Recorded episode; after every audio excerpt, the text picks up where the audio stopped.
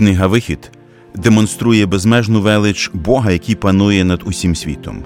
Він перетворює темряву на світло, розводить води моря, посилає хліб з неба і навіть попри невір'я з боку народу продовжує вести Ізраїль до обіцяної землі, тому що залишається вірним самому собі.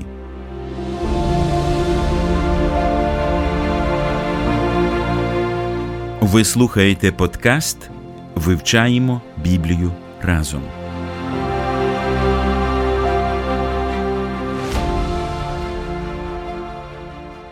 Щиро вітаємо всіх, хто сьогодні готовий досліджувати Боже Слово разом із нами. Ми продовжуємо досліджувати 28-й розділ книги Вихід, в якому йде мова про священичі шати для Аарона та його синів. У минулому випуску ми говорили про ефот, нараменник, пояс, нагрудник, а також урім і тумім. З 28 розділу у нас залишилося поговорити про верхню шату для ефоду. Поговоримо про це сьогодні. Разом з нами у вивченні Божого Слова приймає участь Віталій Мар'яш, пастор і вчитель Біблії в Київській богословській семінарії. Помолимося на початку. Добрий Боже, ми знову приходимо до Тебе з проханням про благословення. Допоможи нам у вивченні Твого Слова, відкривай наші очі на важливі істини, просвітлюй наш розум і сповнюй нас своїм духом, щоб ми зростали у пізнанні Тебе, і щоб все це було для Твоєї слави. Амінь.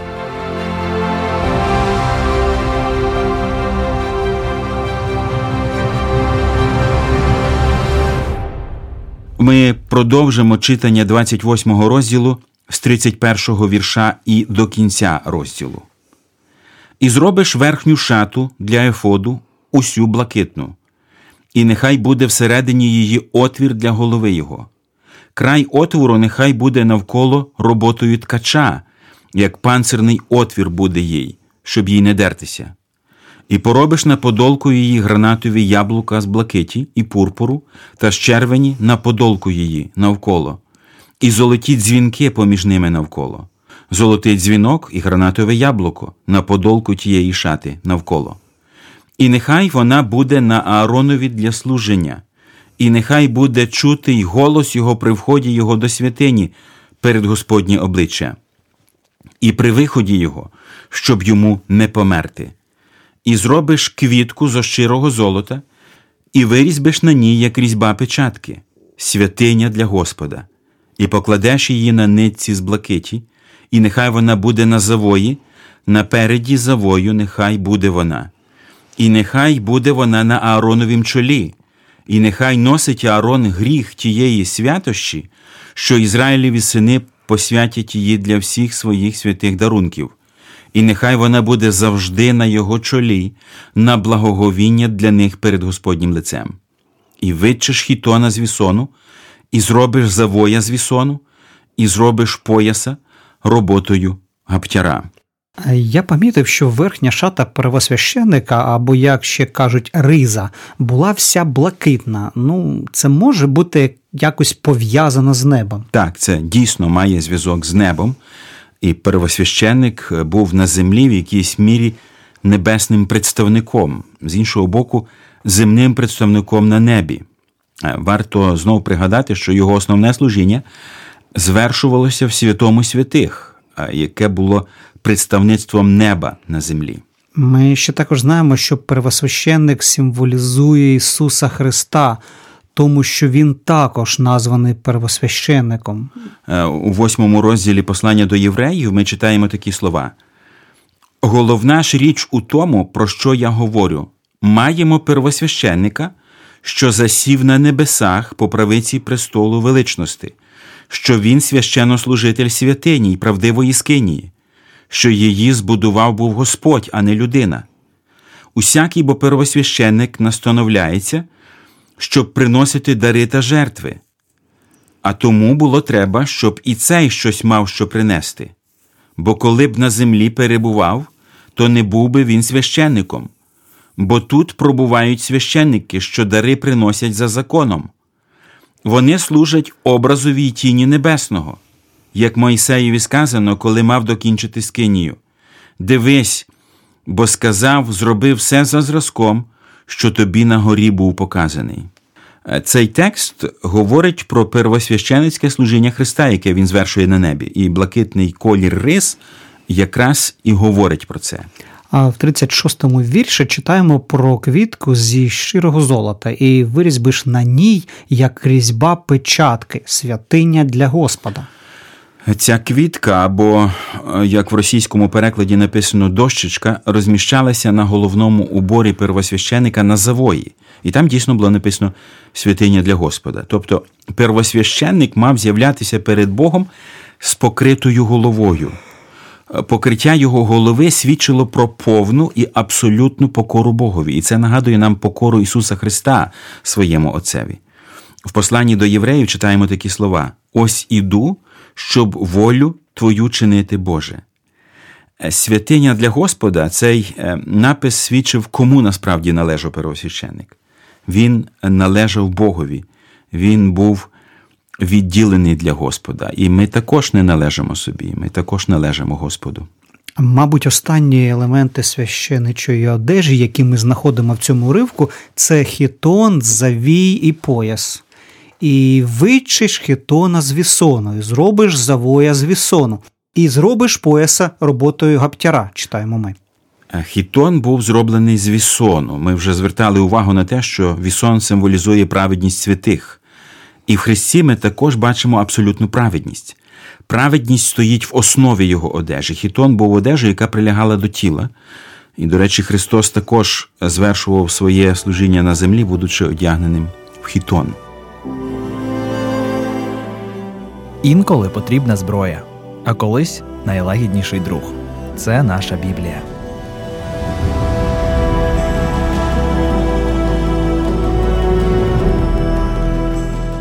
Ми завершимо читання 28 розділу уривком 40 по 43 вірші.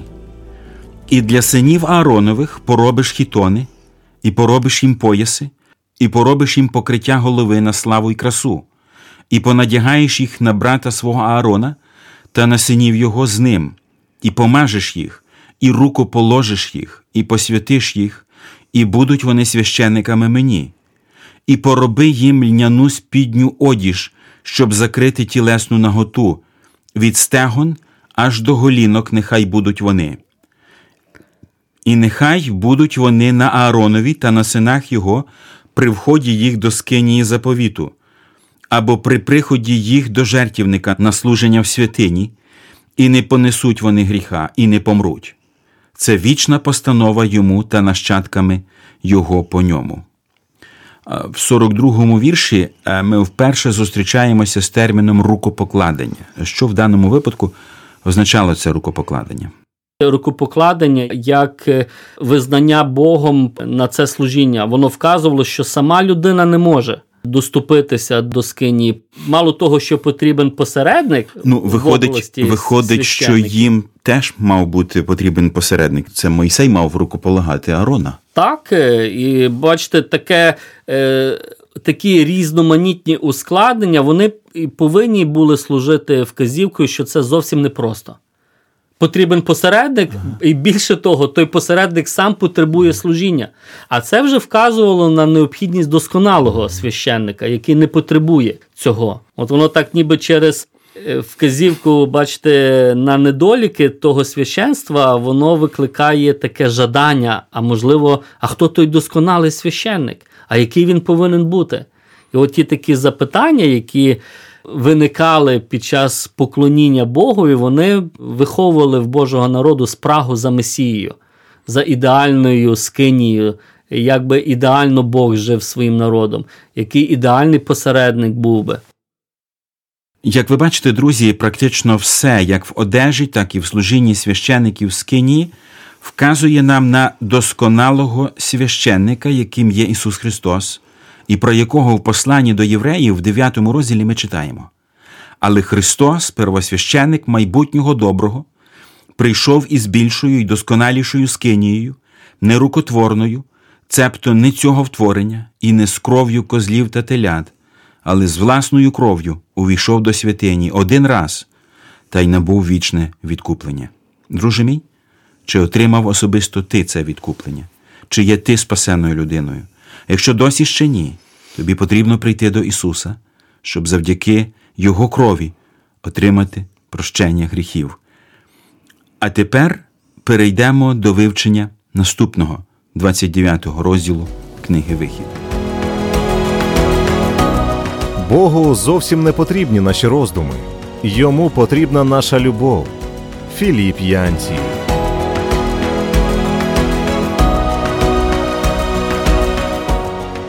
Я прочитаю з 1 по 28 вірші 29 розділу.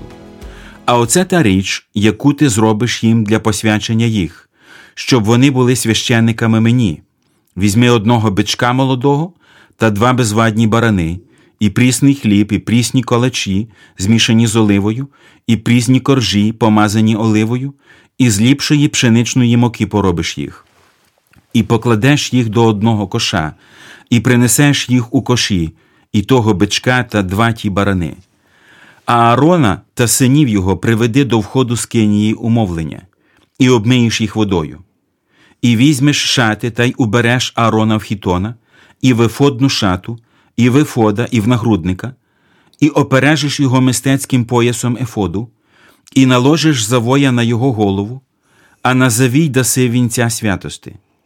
І візьмеш оливу помазання, і виліш йому на голову, та й помажеш його, і приведеш синів його, та й повбираєш їх у хітони, і попідперізуєш їх поясом, Аарона та синів його, і наложиш їм покриття голови, і буде для них священство на вічну постанову, і рукоположиш Аарона та синів його, і приведеш бичка до скинії заповіту. І покладе Аарон та сини його руки свої на голову того бичка, і заріжеш того бичка перед Господнім обличчям при вході до скинії заповіту.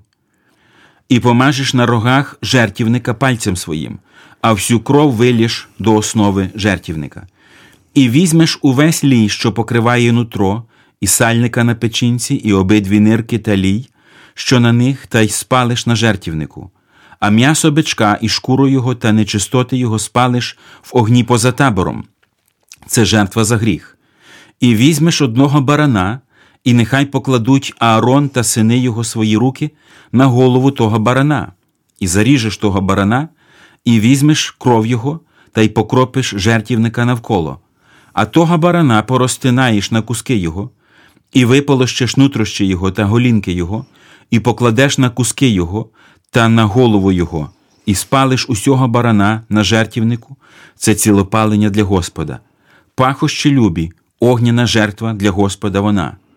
І візьмеш другого барана, і покладе Аарон та сини його руки свої на голову того барана, і заріжеш того барана, і візьмеш крови його, та й даси на пипку Ааронового вуха, і на пипку правого вуха синів його, і на великий палець правої руки їхньої, і на великий палець їхньої правої ноги, і покропиш ту кров на жертівника навколо, і візьмеш із крови, що на жертівнику, із оливи помазання, та й покропиш на Аарона і на шати його, та на синів його, і на шати синів його з ним, і освятиться він, і шати його та сини, і шати синів його з ним. І візьмеш із того барана лій та куртюка, і лій, що покриває нутрощі, і сальника на печінці, й обидві нирки, і лій, що на них, і праве стегно, бо це баран посвячення, і один буханець хліба, і один хлібний оливний калач, і один коржик із коша з прісним, що перед лицем Господнім, і покладеш усе те на руку Аарона й на руки синів його, і поколихаєш його, як колихання перед Господнім лицем і візьмеш його з їхньої руки та й спалиш на жертвівнику на цілопалення, на пахощі любі перед Господнім лицем, це огняна жертва для Господа, і візьмеш грудину з барана посвячення, що Ааронів, і поколихаєш її, як колихання перед Господнім лицем, і це буде твоя частина, і посвятиш грудину колихання та стегно приношення, що були колихані і що було принесене з барана рукоположення, з того, що Ааронове, і з того, що синів його, і буде це Ааронові та синам його на вічну постанову від Ізраїлевих синів, бо це приношення, і буде воно приношенням від Ізраїлевих синів і мирних їхніх жертов, їхнє приношення для Господа. Е, Як бачимо, 29 розділ продовжує далі тему священства і описує, як саме священники мають бути підготовлені на служіння.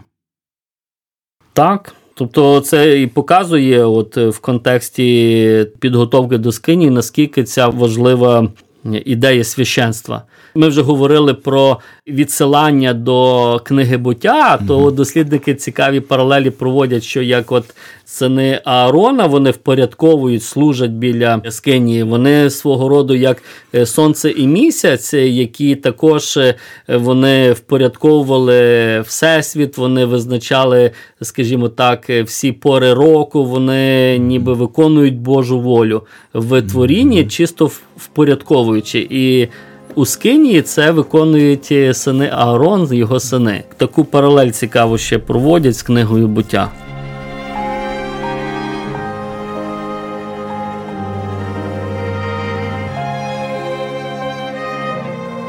Біблія наш навігатор у шалених життєвих поворотах.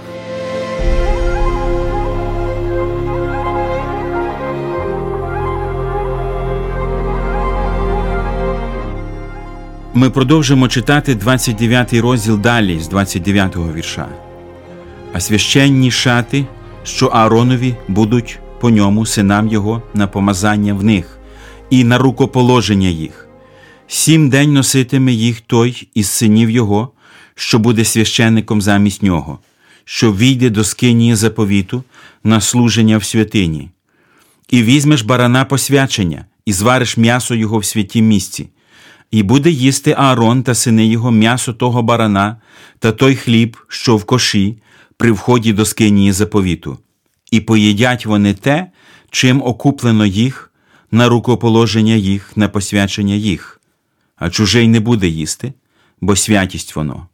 А якщо позостанеться з м'яса посвячення, та з того хліба до ранку, то спалиш позостали в огні. Не будете їджене, бо святість воно і зробиш Ааронові та синам його так, як усе, що я наказав був тобі. Сім день будеш посвячувати їх, а бичка жертву за гріх будеш споряджати щоденно для окуплення, і будеш очищати жертівника, коли будеш чинити окуплення його, і помажеш його на його посвячення. Сім день будеш складати окупа на жертівнику, й освятиш його, і стане той жертівник найсвятішим. Усе, що доторкнеться до жертівника, освятиться, а оце те, що будеш споряджати на жертівнику. Ягнята однорічного віку, двоє на день завжди. Одне ягня спорядиш уранці, а друге ягня спорядиш під вечір, і десятину ефи пшеничної муки, мішаної в товченій оливі, чверть гіну і налиття чверть гіну вина на одне ягня, а ягня друге спорядиш під вечір як хлібну жертву ранку і як жертву плинну її спорядиш йому, на пахощі любі, огняна жертва для Господа, стале цілопалення для ваших поколінь при вході до скинії заповіту перед Господнім лицем, що буду там відкриватися вам, щоб говорити до тебе там, і буду відкриватися там Ізраїлевим синам, і це місце буде освячене моєю славою і освячу скинію заповіту, і жертівника, і Аарона та синів його освячу, щоб вони були священниками мені, і буду я спочивати серед Ізраїлевих синів, і буду їм Богом. І познають вони, що я Господь їхній Бог, що вивів їх із єгипетського краю, щоб перебувати мені серед них. Я, Господь їхній Бог. Як ви бачите, друзі, 29 розділ оповідає про те, як мають бути посвячені на служіння Аарон та його сини. Коли і як саме це відбулося, ми прочитаємо аж у книзі Левит у восьмому розділі. А стосовно того, що ми прочитали сьогодні, ми можемо сказати, що подібно до того, як священники мали пройти обряд освячення, щоб стати священниками, ми з вами теж маємо пройти своєрідний обряд очищення. В посланні до Тита ми читаємо такі слова.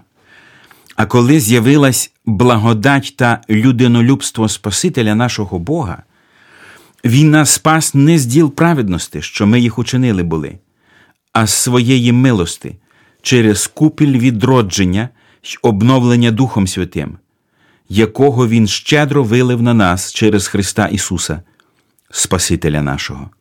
Зверніть увагу, на священників вилив оливу помазання Мойсей, а на нас через Христа був вилитий Дух Святий. Друзі мої, самостійно ні священники, ні ми не змогли посвятитися. Для них потрібен був Мойсей, для нас потрібен Христос. Через слово, що я вам говорив, ви вже чисті, говорить Він нам. Тодішні священники мали одягтися в священичі шати, а ми з вами, друзі, сьогодні одягнені в праведність Христа.